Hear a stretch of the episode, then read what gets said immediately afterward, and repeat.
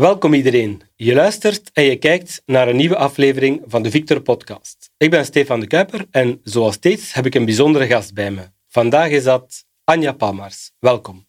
Dag Anja. Dag Stefan. Goedemiddag. Goedemiddag. Nu, laten we van start gaan met een, eh, een korte introductie. Ik ben ervan overtuigd dat de meeste mensen uh, jou nogthans wel goed kennen, maar kan je toch nog even kort voorstellen? Wie is uh, Anja? Anja Palmaerts. Wel, wie is Anja? Wel, ik uh, ben eigenlijk uh, aankoopmanager. Ja. Mm -hmm. Ik geef audits en advies voor zowel publieke besturen als ondernemers. Ik doe ook heel veel opleidingen. En ik ben gespecialiseerd in inkoop of aankoop, zoals je het maar wilt noemen. Mm -hmm. De wetgeving overheidsopdrachten, Lego Serious Play en hoe moet ik onderhandelen. Kijk, voilà. Ik denk dat we voldoende stof hebben tot, uh, om de vragen hier goed te vullen met zinvolle informatie voor onze uh, luisteraars. Nu, een eerste vraag die ik uh, heb genoteerd is: ehm, overheidsopdrachten moeten onze overheid toelaten om infrastructuren, leveringen en diensten te bekomen die hen toelaten haar goede werking te verzekeren. Ja. Nu, via het afsluiten van die specifieke contracten natuurlijk. Hier werden doorheen de tijd heel wat regels aangekoppeld. En uh, kan jij even duiden waarom de wet op overheidsopdrachten uh, nodig is? Dat is eigenlijk heel simpel. Als een bestuur iets wil kopen, dan moet ze ervoor zorgen dat ze dat op een objectieve en neutrale manier doet. Iedereen moet een kans krijgen. Vandaar dat die wetgeving er is gekomen. Door de jaren heen is die complexer geworden, want ja, we zitten ook in een zeer complexe maatschappij met heel veel facetten en zaken die moeten aangekocht worden. Hm, Oké. Okay. En um, nu, veel van onze leden geven soms mee dat die regelgeving waarover je spreekt, de regelgeving rond overheidsopdrachten, hen soms wel wat belemmert in, in hun werking. Um, maar hoe, hoe zie jij dat dan? Nou, ik vind dat daar geen probleem mee is natuurlijk, maar um, dat gaat er eigenlijk over dat men nog niet genoeg kennis heeft. Alles draait rond kennis. Als men niet weet hoe dat de wetgeving in elkaar zit, welke facetten dat er allemaal in zitten, en dan vooral de fijnere details natuurlijk, dan gaat men dat complex en moeilijk vinden. Um, men wil daar dan niet aan beginnen, men vindt dat lastig. Bijvoorbeeld, nu, er zijn helaas een aantal uh, steden slachtoffer geworden van uh, cybercrime. Hoewel dat die als goede beheerder natuurlijk daar alles hebben aan gedaan. En dan zeggen die, ja, ik heb dringend nu iemand nodig. Maar de wetgeving laat mij dat niet doen. Dan zeg ik, dat is niet waar. Er is in die wetgeving echt wel voor een oplossing gezorgd. Het artikel 42, paragraaf 1 ten eerste b van de wetgeving zegt dat als er iets gebeurt, onvoorziene omstandigheden, en dat er een dwingende spoed is, ja, dan mag men die procedure gebruiken. Dat betekent gewoon dat men de telefoon mag opnemen, naar een leverancier bellen die hen kan bijstaan, dat ze gewoon mogen beginnen. Er zijn geen belemmeringen van publicatie, offertes met een wachttermijn. Nee, er is ook geen limiet in het budget, omdat het dwingende spoed is. Ja, dat is duidelijk. Um, nu, je hebt ons nu net effectief kunnen uh, overtuigen uh, van de noodzaak van die, uh, van die regelgeving. Nu, um, kan je ook ons even meegeven waar mogelijk, um, dus ik herhaal even de vraag, maar kan je ook nog even meegeven welke mogelijkheden onze lokale besturen hebben binnen die wet van de overheidsopdrachten? Wat zijn hun mogelijkheden binnen dat kader? Ha, bij dat kader is natuurlijk, ze hebben hun eigen aankoopafdeling die soms wel heel veel taken moet delen. Ze moeten ook nog subsidies doen of monumentenzorg. Dat heb je één. Wat kan een uh, aanbesteder ook nog doen? Wel, zij kunnen afnemen van raamovereenkomsten door andere besturen gesloten of, zoals bij Buy It Public, mhm. en waar dat men dan ook ICT-materiaal kan gaan afnemen ja, binnen de wetgeving overheidsopdracht is netjes geregeld. Dus er zijn een heleboel mogelijkheden zelf opdrachten uitschrijven of een expert inhuren die dan de opdracht voor u gaat uitschrijven. Of kijk eens rond of dat er geen raamovereenkomsten of aankoopcentrales zijn waar dat je eigenlijk bij kan aankopen. Nu, stel ik wens een aantal infrastructuurwerken uh, uit te voeren. Hoe bereid ik me dan het beste voor op uh, deze aanbestedingsprocedure? Wel, het begint allemaal bij het bestek natuurlijk. Je moet je daar grondig op voorbereiden en je moet genoeg kennis hebben. Als je zelf geen kennis hebt in huis van ingenieurs en dergelijke, dan moet je er misschien wel één inhuren. En dat is mijn grootste leidmotief ook. Gebruik de kennis van iemand anders. Dus schrijf eerst een bestek uit, een overheidsopdracht, om die expert te vinden. En laat die expert dan ook zijn werk doen. Want wat gaat die dan doen? Ja, die gaat weer een bestek schrijven, een overheidsopdracht, om dan aannemers te vinden die voor u daadwerkelijk ook de werken gaan uitvoeren. Het, is, ja, het, het begint allemaal helemaal in het begin. Goed rondkijken, marktverkenning doen en een goed bestek schrijven. Natuurlijk heb je bij een contract altijd uh, meerdere partijen. Absoluut. Hoe bereid je de andere partij, dus in deze de leverancier, uh, zich het beste voor op een aanbestedingsprocedure? Ook daar begint het weer met kennis en opleiding. Hè. Ik doe een grote oproep aan alle besturen om te praten met hun potentiële toekomstige leveranciers. Um, ik doe heel dikwijls uh, keynotes, key speeches voor besturen. Zij een avond hebben, heel gezellig, informeel eigenlijk, waar dat zij ja, de lokale handelaars uitnodigen of hun leveranciers in het algemeen. En waar dat er een korte toelichting wordt gegeven van hoe handelt dit bestuur nu? Hoe kopen zij aan? Wat is de wetgeving overheidsopdrachten? Hoe moet ik daarmee omgaan? Ik doe dat voor gemeenten en besturen. Ik doe dat bijvoorbeeld ook voor Unizo. Maar het komt allemaal op één ding neer. Opleiding en kennis vergaren. En ik zie op zo'n evenementen, dat dan nu s morgens heel vroeg is bij het ontbijt, of s'avonds bij uh, een receptie en een netwerkmoment, dat de mensen eigenlijk enthousiast worden en dat ze zien dat al hun vooroordelen van slechte betalers, het is te complex, dat dat eigenlijk wordt weggenomen en dat die angst weggaat, het onbekende. En daar moeten we als bestuur naar streven eigenlijk. We zullen ons steentje al een beetje bijdragen in het kennis delen uh, over de, de materie aan zich. Nu, uh, er bestaat blijkbaar ook zoiets als een innovatieve aanbesteding. Je, je, sprak er daarnet uh, reeds over, maar als Victor zijnde juichen we innovatie alleen maar toe. Maar hoe werkt zo'n innovatieve aanbesteding? Een innovatieve overheidsopdracht, hè, dat is de, de, mooie titel.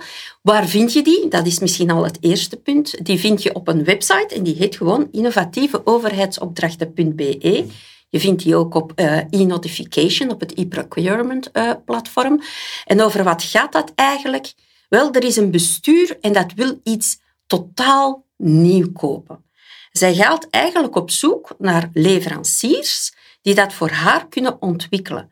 Dus voor een, een, een ondernemer is dat een droom. Hè? Uw onderzoek en ontwikkeling wordt betaald door de overheid. En niet alleen betalen die uw onderzoek en ontwikkeling, die gaan dat, dat daarnaast ook nog eens aankopen. Nu, dat is een zeer complex gegeven. Hè. Er wordt heel veel over en weer uh, onderhandeld tussen aanbesteder en leverancier. Denk ook uh, aan intellectuele eigendomsrechten. SLA's die gaan afgesproken worden, KPI's die gehaald moeten worden. En wat gaat er ook gebeuren? Het kan zijn dat men verschillende leveranciers gaat aanduiden, ieder met zijn eigen specialiteit. Die moeten dan samenwerken om dat geheel tot een goed einde te brengen. Laat u bijstaan door iemand die dat echt goed kent, want anders loop je weer eens verloren in dat bos en dan vind je dat niet leuk en dan slaagt dat tegen. Dat is nooit de bedoeling natuurlijk. Ik denk dat we dan ook direct naadloos naar onze volgende vraag gaan. Nu, die aanbesteding die loopt, offertes mm komen binnen. Ja. Vele van onze leden vragen zich dan af, hoe moet ik nu uh, correct de mogelijkheden uh, gaan beoordelen, zonder eigenlijk die manier, um, zonder te zorgen dat de, jouw buikgevoel gaat uh, beginnen meespelen, maar toch dat objectief doet.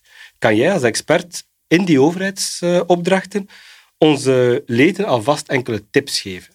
Wel, ook hier begint het weer met het bestek, nog voordat de offertes eigenlijk binnenkomen. Hè. Je moet goede selectiecriteria opstellen, je moet duidelijke gunningscriteria opstellen. Wat zijn mijn minimale eisen? Maak dat in een tabel desnoods grondig duidelijk. Minimale eisen, dat is iets dat moet je hebben. Je vraagt dat aan leveranciers en die moeten dat hebben. Dan heb je ook nog wensen. Een overheid heeft ook hm. wensen. Ze zou graag nice to have, must have hebben. Hm. Ja, wensen, dat krijg je punten op.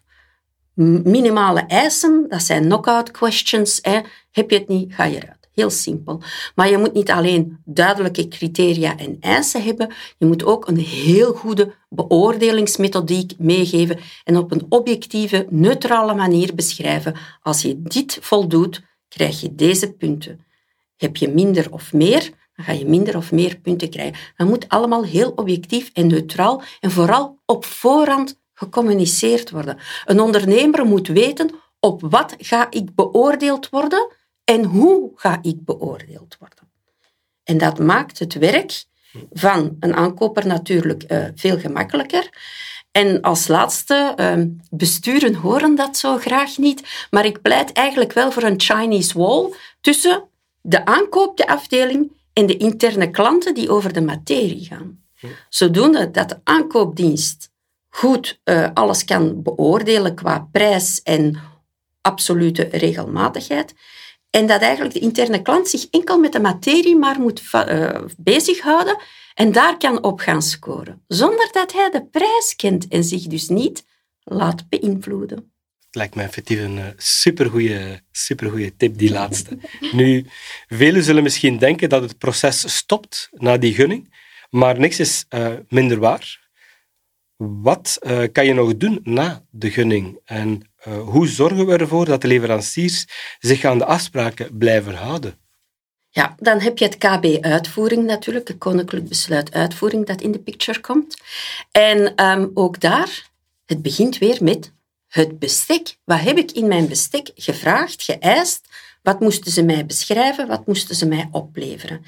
Ik pleit altijd, zeker als het over complexe producten gaat, niet het leveren van frisdranken, maar we spreken over complexe IT-projecten, voor een plan van aanpak. Een gedetailleerd plan van aanpak. Laat ze schrijven wat de hindernissen zijn, wat de mijlpalen zijn, welke obstakels dat men ziet en welke oplossingen dat men voorziet. Laat ondernemers hun expertise showcaseen. Laat ze zien wat dat ze kunnen en ga daarop in. En ja, je moet natuurlijk goed beschrijven in je bestek wanneer wil je verwittigd worden, welke rapportages moeten er komen, hoe gaan wij communiceren. En dat is eigenlijk key in ieder goed projectmanagement systeem, communicatie. En dat doen we soms een beetje te weinig. Nu, ik denk dat je misschien nog een aantal tips extra kan geven, want ik kom aan mijn volgende vraag. En, en uh, je gaf al enkele goede tips, maar uh, als, als een goede samenvatting, uh, welke vijf tips zou je onze leden dan kunnen meegeven? Ik heb er een aantal gevoeld, maar, maar Doe eens een round-up of een... Uh... Een round-up. Um, de eerste tip die ik toch ga geven is e-procurement. Dat is een zeer nuttig platform. Het is ook het enige authentieke platform waarop je alles kan vinden. Maar in 2023 gaat dat totaal veranderen. Er komt een hele nieuwe software en um, ga daar een opleiding voor aan. Anders ga je door het bos de bomen niet meer zien. Je gaat niet meer weten wat te doen. En het gaat snel gaan. Dus bereid je daarop voor. Zowel de aanbesteders als de ondernemers. Volg een goede, uitgebreide opleiding. Dat is de eerste tip. Dus voor beide zowat. Ja. Um, ten tweede, voor aanbesteders misschien durf toch lokaal te ondernemen en kijk eens wat verder. Schrijf niet altijd die 1, 3 leveranciers maar aan. Doe die markt maar wat open en uh, vis maar wat verder in een grotere vijver. Um, ja, wat kan ik nog zeggen? Opleiding, opleiding, opleiding. Ik heb het al een paar keren gezegd, maar het is key. Hè? Um, als een ondernemer een nieuw doelpubliek gaat aanspreken, bijvoorbeeld hij wil exporteren naar Frankrijk, wat doet hij? Hij gaat Frans volgen, hij gaat export- en douaneregels leren. Ja, als hij dan zich op de markt van de overheidsopdrachten begeeft, dan zou je misschien beter ook daar eens eerst kennis gaan opdoen. Die taal leren, want dat is een andere taal. Ja, ik geef dat toe. En dan kan je daar ook weer met verder. Maar daar draait het toch allemaal rond opleiding. En ja, voor aanbesteders, ehm, weet dat je mag onderhandelen, dat je kan onderhandelen.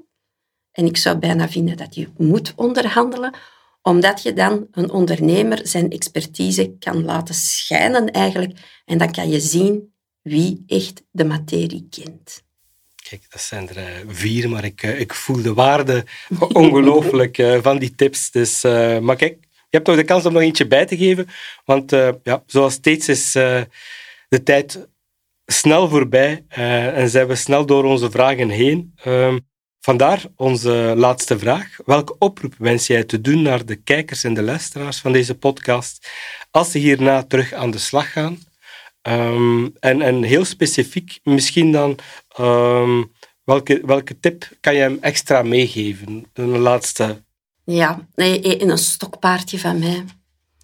If you pay peanuts, you get monkeys. Mm Prijs is niet zaligmakend, dus aan de besturen zet dat toch maar, maar op 40 punten in plaats van op 80. En je zal zien dat je meer kwaliteit krijgt en een grotere waarde krijgt. Perfect, kijk. Dankjewel Anja. Merci voor jouw uh, bijzonder interessante feedback en informatie eh, rond het procurement verhaal waar onze leden zeker vast uh, nood aan hebben, denk ik toch wel. Dat denk ik ook. Complexe materie. Dank je Bedankt.